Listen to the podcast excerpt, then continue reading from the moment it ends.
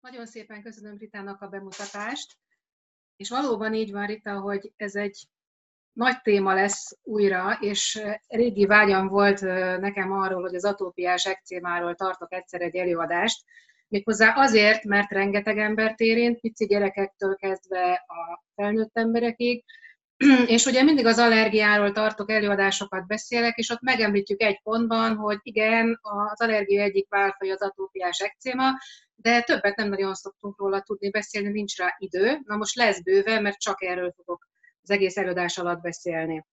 Mit is jelent maga az ekcéma kifejezés? Mint a legtöbb orvosi szó görög eredetű ez is, azt jelenti, hogy felfor, kitör.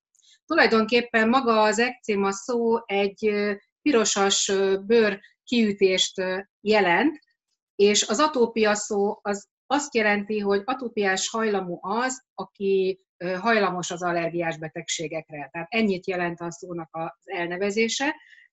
És tudni mhm. kell azt, hogy nagyon sokféle találgatás volt sokáig, hogy mi is okozza az ekcémát. Amiben egyetértés van, mhm. hogy teljesen biztos, hogy az ekcémás embereknek száraz a bőre, és az egész testfelületük szárazabb, mint az átlagos más emberek testfelülete. Majd ezt meg fogom magyarázni, most csak előjáróban annyit, hogy bizony náluk kőkeményen az omega-3 zsírsavak hiánya, illetve a cink hiány okoz például ilyen jellegű tüneteket, mert mind a kettő ott van az ekcémásoknál. Ugye a másik, hogy be, fellép egy bőrgyulladás, és amit tudni kell, ez lesz az egész előadásnak a kulcsa, hogy gyakorlatilag ezt az immunrendszer indítja el. És itt az immunrendszerről kell majd beszélnünk ahhoz, hogy megértsük, hogy egyáltalán az ekcéma, ekcéma problémakört hogyan fogjuk tudni megoldani. Na most először egy picit beszélek arról nektek, hogy egyáltalán hogy lehet felismerni azt, hogy valakinek ekcémája van. Ugye ez már gyerekkorban jelentkezik, a csecsemőknél általában az arcuk szokott érintett először, aztán később az egész lábuk, a karjuknak a belső fele, illetve a hátukon is megjelennek ezek a tünetek. Később ugye ezek a kiütések nagyon sokszor csak a lábszára koncentrálódnak, illetve átterjednek a könyökhajlatra, térthajlatra, és körülbelül három éves korban ez a legjellemzőbb, tehát ilyen tünetek jelennek meg. Most, ahogy mondtam, ez nem szokott elmúlni, és majd meg fogjátok érteni, hogy miért nem múlik el. Felnőtteknél, ha jelentkezik az ekcéma, akkor sokszor körült határol területeken, például kézen, fejbőrön, az ajkakon, szemhéjon, melkason, de néha csak például a melbimbok körül jelentkezik, és maguk a, a, a tüneteknek a, a intenzitása is folyamatosan változik, és az is lehet, hogy különböző testrészeken, különböző fázisban van ugye itt a, az ekcéma megjelenése. Na most, hogy hogyan is kezdődik? Ugye úgy kezdődik, hogy eleinte kis vörös terület jelenik meg, nagyon száraz ez a terület, de tulajdonképpen nem is látványos. Amit viszont tudni kell, hogy iszonyatosan viszket. Tehát akinek ilyen problémája van, ugye ez a legfőbb gondjuk, hogy szinte elviselhetetlen a viszketés. Néha nedvezik is, ilyenkor egy szintiszta váladék jön belőle, aztán később apró pici vörös dudorok, göbök, hújagok is keletkezhetnek, nagyon sokszor előfordul az, hogy az ekcéma felülfertőződik, ugye itt még csúnyább tünetek lehetnek, illetve időben a bőr megváltozik. A bőr megvastagszik, elhalványul, illetve pikkelyessé válik, és elszarosodott foltok fognak megjelenni. Ezek az elszarosodott foltokat úgy hívják ugye orvosi nyelven, hogy lihenek, és egy bizonyos idő után, főleg, hogyha valaki nagyon sokat vakarozik és, és dörzsöli, akkor ezek megjelennek, és ilyenkor mondjuk azt, hogy idülté válik a ekcéma. Aztán a legvégső esetben pedig ezek az érintett területek elszíneződnek, és vagy világosabbak, vagy sötétebbek lesznek, mint a normál bőr, és ez az elszíneződés, ez, ez meg is marad. Na most a klasszikus orvoslás odáig eljutott, hogy különböző tesztekkel megpróbálták megnézni, tehát ezek ilyen allergiás terheléses vizsgálatok voltak, ahol megnézték, hogy hát, hogyha beadunk különböző allergéneket, akkor mondjuk mire tapasztalnak a, a, azok, az arra hajlamosak ekcémás tüneteket, Ugye ami kiderült, hogy például különböző ételek fogyasztása okoz tüneteket, itt elsősorban a tehéntej, illetve más élelmiszereknek a fogyasztása, különösen csecsemőknél jelentkezik ez. Sokszor már néhány órával ugye az étkezés után megjelennek a tünetek, és azt is ki tudták mutatni, hogy az ekcémás gyerekeknek a 38-69%-a bizony ételve, valamilyen ételérzékenységben szenved. Felnőtteknél is, hogyha ételérzékenység van a háttérben, akkor nagyon gyakori, hogy az ajkakon, illetve a kézen jelennek meg a tünetek. A kézen nagyon sokszor kiújuló hújagos kiütések jelentkeznek, és Ugye itt, itt például ezt is leírják, hogy nagyon gyakran élelmiszerek okozzák, van, amivel például nyomokban fémek találhatók, például nikkel, és ilyennel is provokáltak ilyen tüneteket. Aztán házi poratka, pollen, penész, macska, kutya, nyúl és egyéb szőrös állatok szőre provokált ilyesmit. Ahogy mondtam már, hogy különböző felülfertőzések is előfordulhatnak, ezek súlyosbítják a tüneteket, lehet baktérium, vírus, vagy akár herpesvírus felülfertőzés, vagy gombás felülfertőzés is, és ugye ilyenkor a gyulladás még csúnyább lesz, és már sokkal bonyolultabb a helyzet, mert már kevert tünetek jelentkeznek.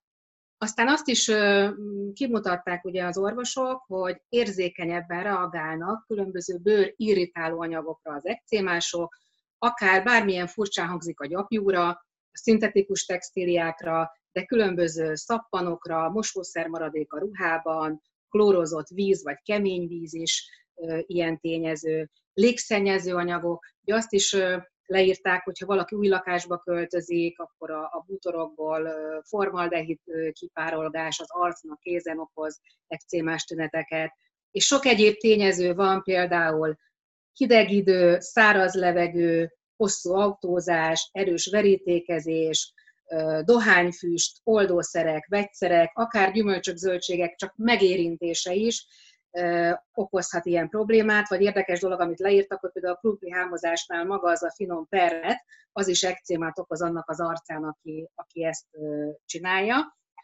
Aztán lehet olyan is, hogy ha érintkezik, ugye kontakt érzékenység jelentkezik például fémekre, nikkelre, ahogy mondtam már, vagy különböző parfümökkel, ha érintkezik a bőr, de krémek, kenőcsök is azoknak az illatanyagai, vagy egyéb anyagai, amik bennük vannak, ugye provokálhatnak tüneteket, sőt, érdekes, akár az ekcémára használt krémek is kiválthatnak ilyen kontakt ekcémát.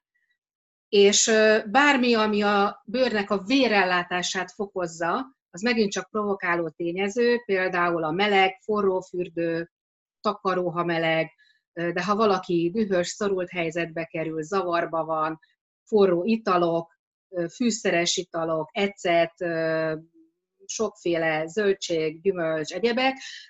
Például olyan, olyan ételek, amiben úgynevezett biogén aminok vannak, itt a sajtól kezdve sok minden. Most ezeket nem fogom felsorolni, és azért mondtam ezt ilyen gyorsan, tudom, hogy ezt nem lehet jegyzetelni, nem is kell. Egyrészt, akit érdekel, ezt anyaként át tudom adni, a másik, hogy nem ez lesz a lényeg. Csak elmondom nektek, hogy a klasszikus orvoslásban mindennel próbálkozunk, minden, mindenre rá lehet fogni azt, hogy na ez okozza, ez okozza, ez okozza, és valóban ezek provokáló tényezők, de attól, hogy ezt kiiktatom, nem fogom megoldani a problémát. Miért nem? Ugye, ahogy mondtam, már a kutatók megalapították, hogy bizony ez egy életre szóló betegség, végigkíséri az egész életet, de azért, mert a problémánál folyton csak a bőrben gondolkodnak, és a bőrnél tovább nem gondolkodnak, nem látnak. Tehát, hogyha krémeket, gyógyszereket adunk, mindig csak a tüneteket próbáljuk kezelni, elnyomni, sosem az okot, a betegség okát próbáljuk meg kezelni. És ugye, ami klasszikus kezelés létezik, ahogy mondtam már, nagyon sokszor az a szép az egészben, hogy sokszor olyan mellékhatásaik vannak, olyan tüneteket okoz a mellékhatás, mint maga az ekcéma. Ugye a szteroidos krémek például, amit adnak, bőrirritációt okoznak, elszíneződés, sőt a bőr elvékonyodik, de sajnos sokan úgy gondolják, hogy hát a modern szer majd azok fognak segíteni. Vannak ilyen helyi immunmodulátorok, de azt jelenti, hogy az immunrendszer működését befolyásolom egy helyi szerrel. Hát itt is az a szép, hogy kimutatták konkrét vizsgálatokban, hogy ezek az újabb fajta gyógyszerek sajnos akár bőrrákot provokálhatnak, tehát nem hiszem, hogy annyira megéri. Most amiről én a mai napon fogok beszélni, hogy hogyan lehet gyógyszermentes megoldást találni, de ehhez először meg kell értenünk, hogy mi a kiváltó ok, és ezután el tudom mondani, hogy mi az, amit tudunk tenni, hogyan tudunk mellékhatásmentesen segíteni. Ugye az atópiás betegségek 1960-as években kezdtek el nagymértékben robbanásszerűen megszaporodni, és nagyon sokan azt gondolták, hogy a környezetszennyezés, a környezeti tényezők okozzák. És ezért mondtam nektek, hogy láttátok, felsoroltam millió egy dolgot, de gyakorlatilag nem ez lesz a megoldás kulcsa. A valódi ok a megváltozott táplálkozásunkban és a gyógyszerfogyasztás növekedésében található, mert ezeknek olyan hatásai vannak, és ugye akik régóta velünk vannak, ezt pontosan tudják, hogy miről beszélünk, az újaknak ez újdonság lesz, hogy van egy olyan probléma, amit úgy hívunk, hogy szivárgó bélszindróma, vagy áteresztő bélszindróma, vagy lyukas bélszindróma, ami azt jelenti, hogy a vékony bélnek a hámsejtjei gyakorlatilag Hát ezt úgy kell elképzelni, hogy egy rés keletkezik közöttük, mert eleve itt folyik a felszívadás, és kell, hogy legyen közöttük rés, csak ugye ez egy szokásosnál nagyobb rés, mert kevésbé zárnak össze ezek a sejtek, és kialakul ez a szivárgóbél-szindróma, amin keresztül olyan anyagok tudnak bekerülni a mi véráramunkba, ami az immunrendszer számára egy idegen anyagként jelentkezik, és ez okozza az allergiás, illetve az autoimmun betegségeknek a kialakulását, a keletkezését. Na most számos vizsgálat kimutatta, hogy bizony az allergének is itt az úgymond lyukassá vált bélfalon keresztül fognak átkerülni majd, és, és gyakorlatilag ugye az immunrendszer el fog indítani egy ö, olyan reakciót, ami egy nagyfokú gyulladásos folyamatot indít, és figyelem, ez a gyulladásos folyamat az egész szervezetben be fog indulni, tehát tetőtől talpig ott van ez a gyulladás, csak ez helyileg, helyi tünetekben jelentkezik. Ugye az allergiánál lehet bőr, tüdő, orr, és, és különböző más szemek, vagy, vagy más, más helyeken jelenhet meg, de ezek a legtipikusabbak. Per pillanat itt az ekcémánál a bőrön jelennek meg a tünetek, de az nem a bőrnek a problémája, csak a tünethordozó a bőr. És mi okoz áteresztő bélszindrómát? Én erről már nagyon sokat beszéltem, és csak egy kis ismétlés gyanánt elég tudni azt, hogy minden olyan étel, amit a boltban megveszünk, amiben különböző adalékanyagok, vagy úgynevezett tenzidek vannak, hát ez minden félkész készételben ott van. Ezek okozhatnak.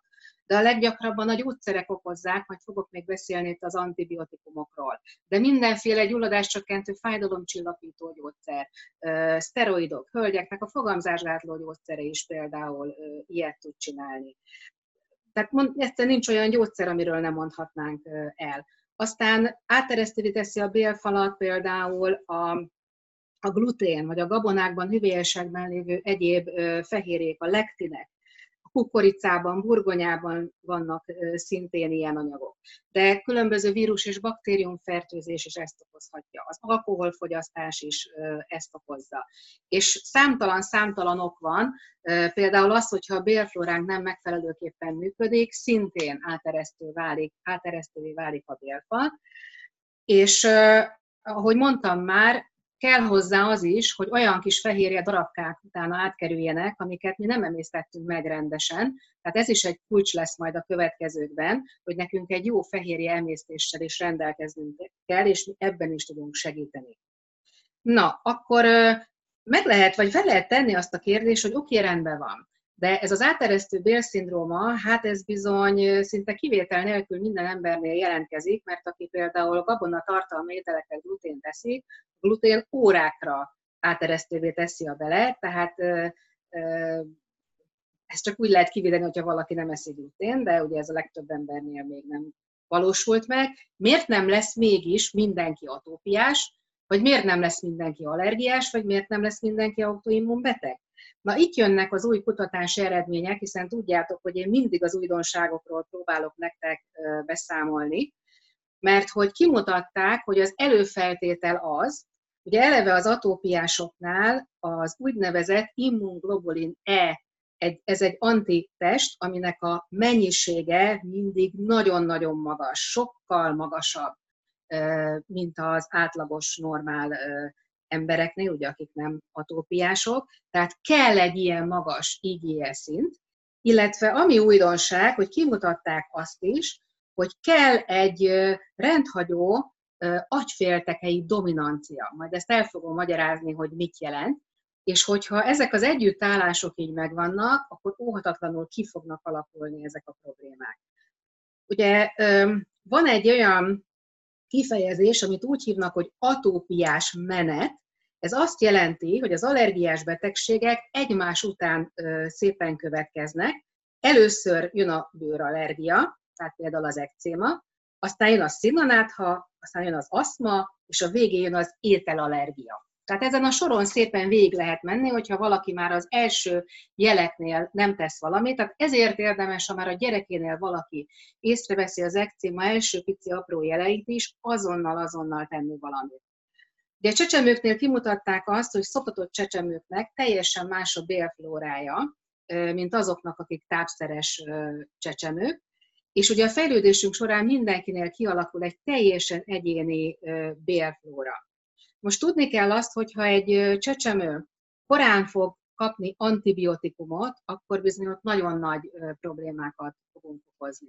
De csak zárójelben elmondom, hogy már egy normál szülés is jelentősen segítség abban, hogy egy normál bélflóra egy babánál majd később kialakuljon, akik császármetszéssel születtek, azoknak nem fog kialakulni sajnos normál bélflórája. Ugye megint, ahogy mondtam, akik nem kapnak anyatejet, megint csak nagy a rizikótényező, és így sorolhatnám tovább. Na most, hogyha még antibiotikumot is kap ez a gyerkőc, akkor az történik, hogy elpusztulnak pozitív hatású jó baktériumok, és például olyanok, mint a bifidobaktériumok és a laktobacillusok, és ezekről én nagyon sokat fogok még most beszélni, és káros baktériumok fognak elszaporodni, például a Clostridium difficile, ami életveszélyes is lehet akkor, hogyha nem tudja a szervezet kordában tartani, vagy amiről mindenki tud, hogy a kandida gomba elszaporodhat, és hogy milyen komoly problémákat okozhat. És bizony ezek hosszú távú változások, amit az antibiotikumok ö, okoznak. Ö, például volt egy ilyen vizsgálat, hogy patkányokat kenyérre letettek, és utána, vagy közben, ugye, vagy előtte antibiotikus kezelést kaptak, tehát a bélflorájuk sajnos nem úgy működött, ahogy kellett volna, és ha kenyeret adtak a patkányoknak, ez a bélflóra nem is regenerálódott. Egyszerűen képtelenség volt regenerálni, gátolta a normál bélflóra visszaalakulását.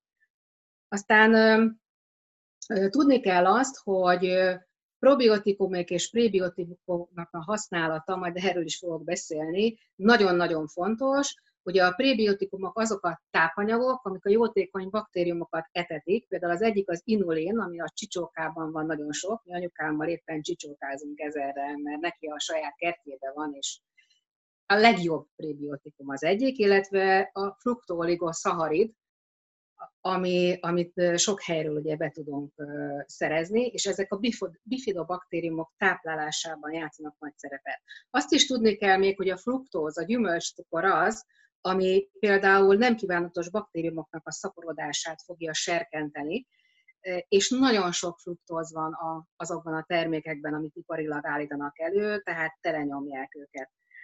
Aztán a kandida szaporodásról beszéltem, a leggyakoribb mellékhatása az antibiotikum kezeléseknek a kandidagomba elszaporodása, és azt tapasztalták itt is vizsgálatok alatt, hogy ha laktobacillusokat adtak, akkor gyakorlatilag ezek a gomba telepek nem tudtak kialakulni, tehát ezek a laktobacillusok, vagy teljesen baktériumok gátolják a kandidának a szaporodását, illetve még egy fontos dolog, hogy olyan anyagokat termelnek a, például a prébiotikumok megevésével, hogy ezek védik a bélfalat, és nem engedik, hogy a bélfal áteresztővé váljon, illetve nagyon erős gyulladás csökkentő hatással is rendelkeznek. Ugye beszéltem az előbb a probiotikumokról, mit nevezünk probiotikumnak?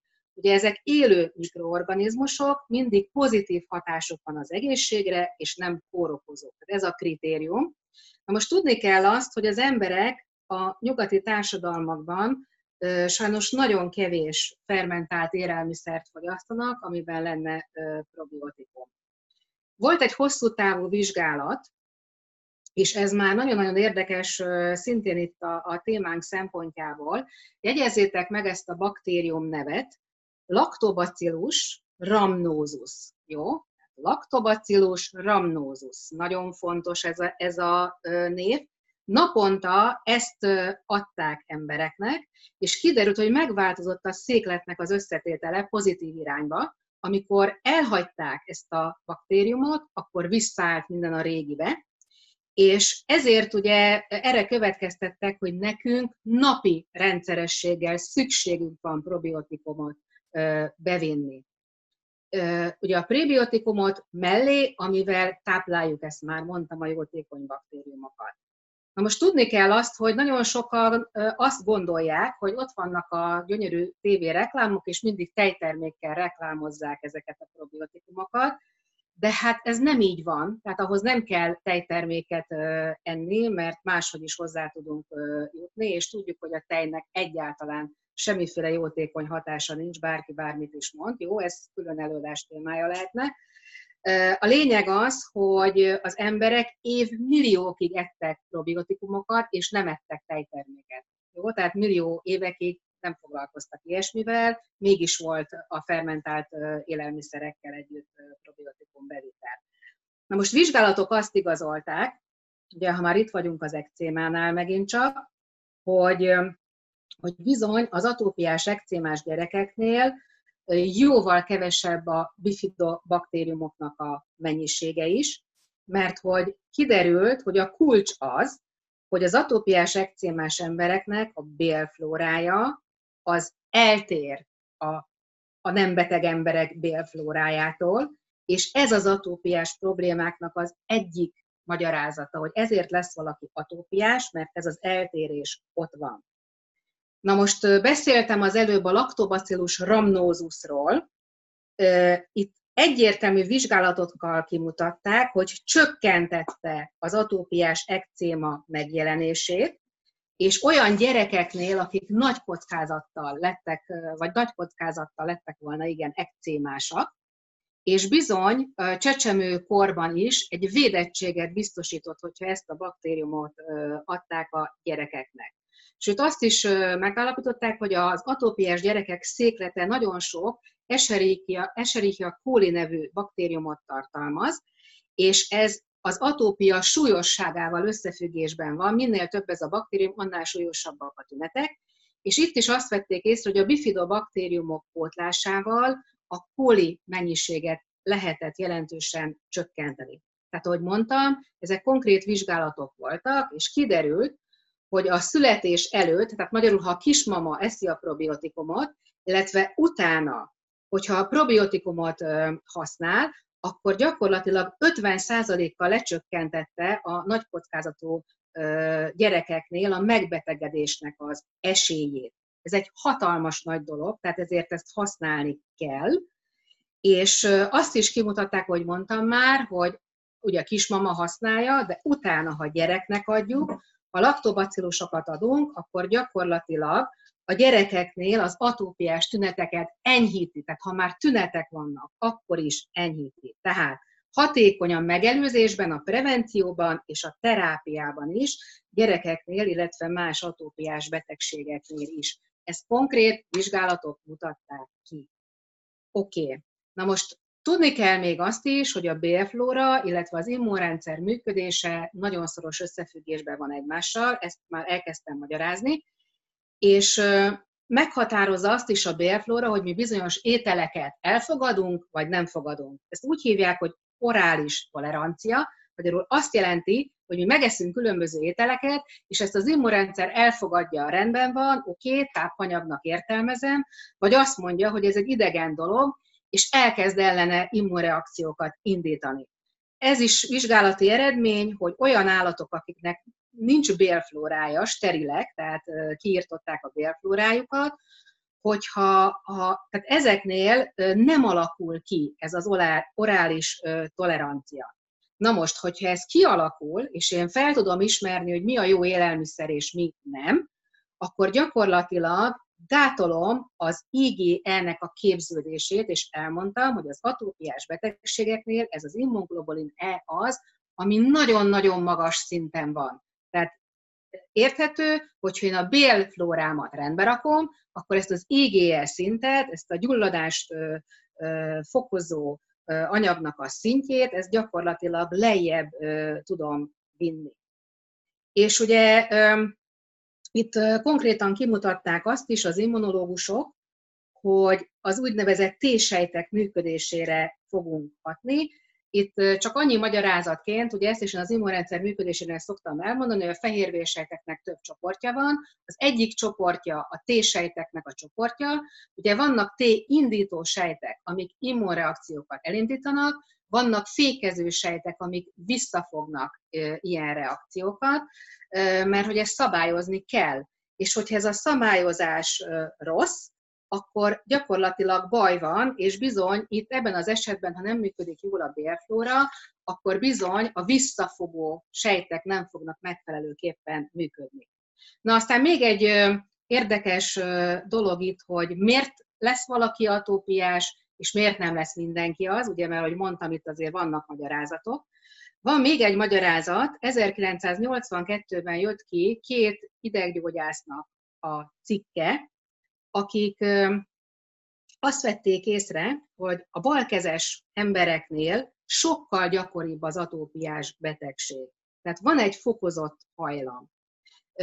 Ugye, ahogy mondtam már, itt az ekcémáról beszélünk, de a sziganátha, aszma és az allergia is ide tartozik, tehát mind-mind ugye az atópiás problémák közé tartozik.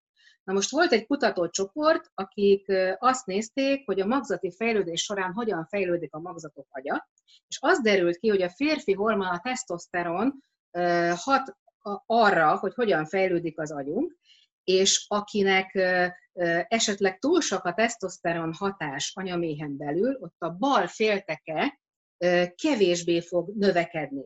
Na most tudni kell, hogy a bal agyféltekének olyan funkciói vannak, mint a beszéd, a számolás, az olvasás, illetve a fókuszált figyelem. Ezért van az, hogy nagyon sok fiúnál van ezzel probléma, tehát diszlexia, diszgráfia, figyelemzavar, és, és sorolhatnám tovább, dadogás, egyebek, mert hogy őket ugye érinti ez a probléma.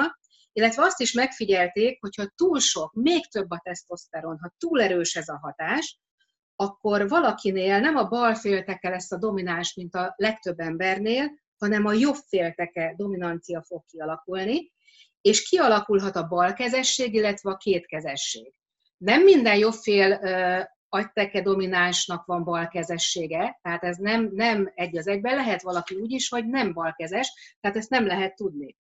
Na most azt is kimutatták, ugye, hogy ezek az atópiás bőrbetegségben szenvedő emberek szorongóbbak, visszahúzódóbbak, de ez innen ered, hogy a jobb féltekéjük az, ami dominánsabb.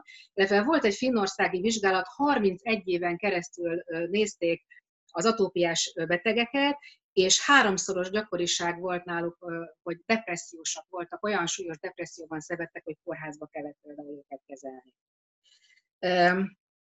De ez is összefügg ezzel, amiről beszéltem, mert hogy azt igazolták, hogy a jobbféltekei dominancia esetén nagyon magas lesz az IgE szint, az átlagnál jóval-jóval magasabb. Tehát már ez az agyféltekei dominancia vonza magával ezt a magas IgE szintet. Na most tudni kell azt is, hogy az agyunk egy szabályozó, oda-vissza működik az agyunk és az immunrendszerünk közötti kommunikáció. Hogyha az agyunk stresszt észlel, akkor gyakorlatilag beindít egy stresszreakciót. Beindít a stresszreakció, elindulnak ezek a T-sejtek, amik beindítják az immunfunkciókat. Csak hogy ezt valaminek vissza kéne fogni, mert ha nem fogja vissza, akkor atópiás vagy autoimmun probléma lesz a háttérben. Na most tudni kell azt, hogy a stresszhormon, a kortizol fogja ezt nekünk szépen visszanyomni, visszafogni, ezt szabályozza.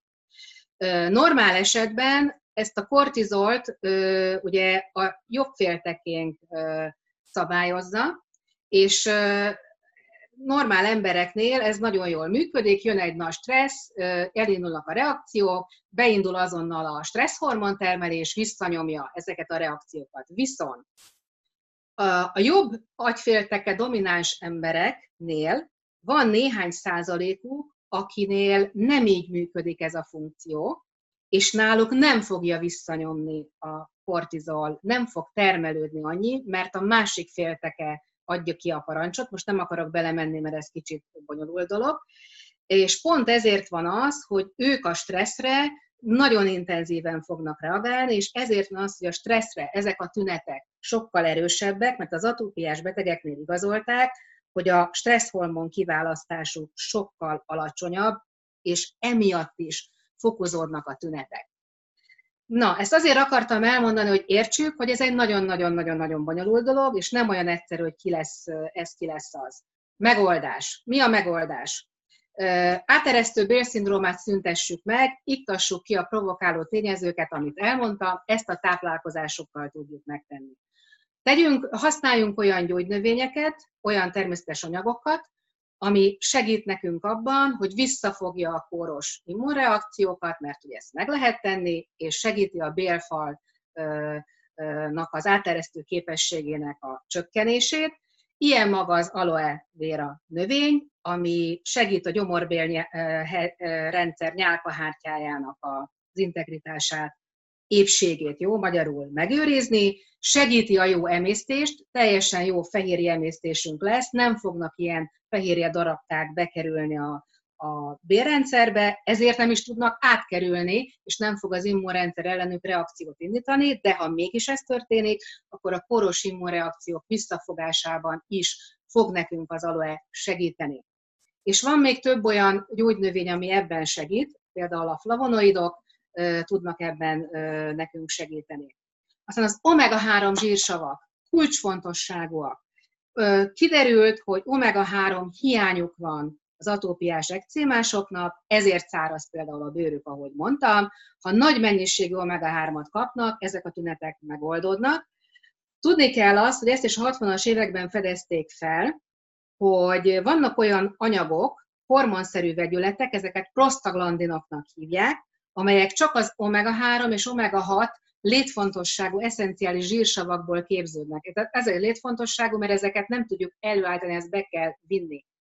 Na most tudni kell azt, hogy ezek az anyagok nagyon fontosak, minden sejtünkben, szervünkben ott vannak, minden szervrendszere hatnak, ezért az omega-3-nak tetőtől talpig mindenhol jelentősége van.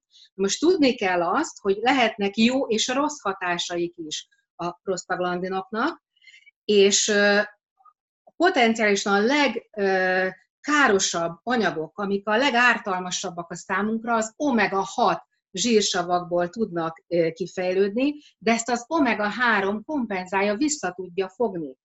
És pontosan ezért mindig a kettőnek az aránya a fontos, az egyensúlya fontos.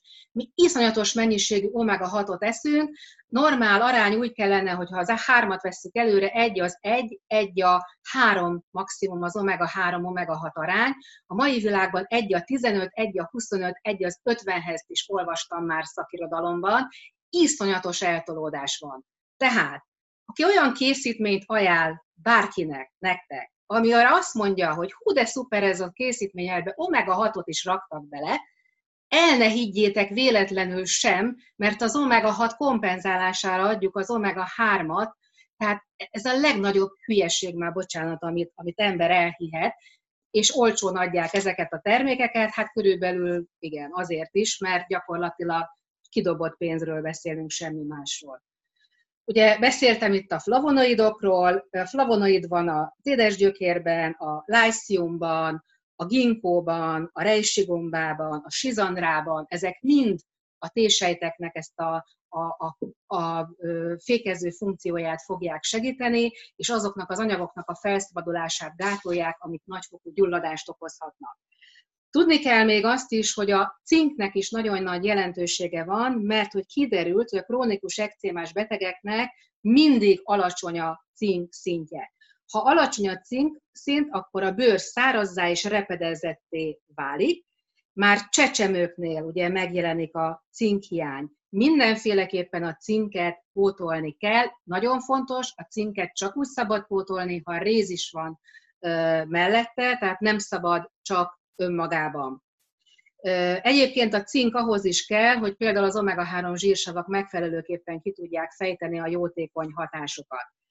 És ugye a D-vitaminról se feledkezzünk el, mert ugye a D-vitamin is csökkenti a magas IgS szintet, és ezért atópia ellenes hatása van, és segít ugye megelőzni például a fertőzéseket is, és az atópiás választak az elnyomásában is segít.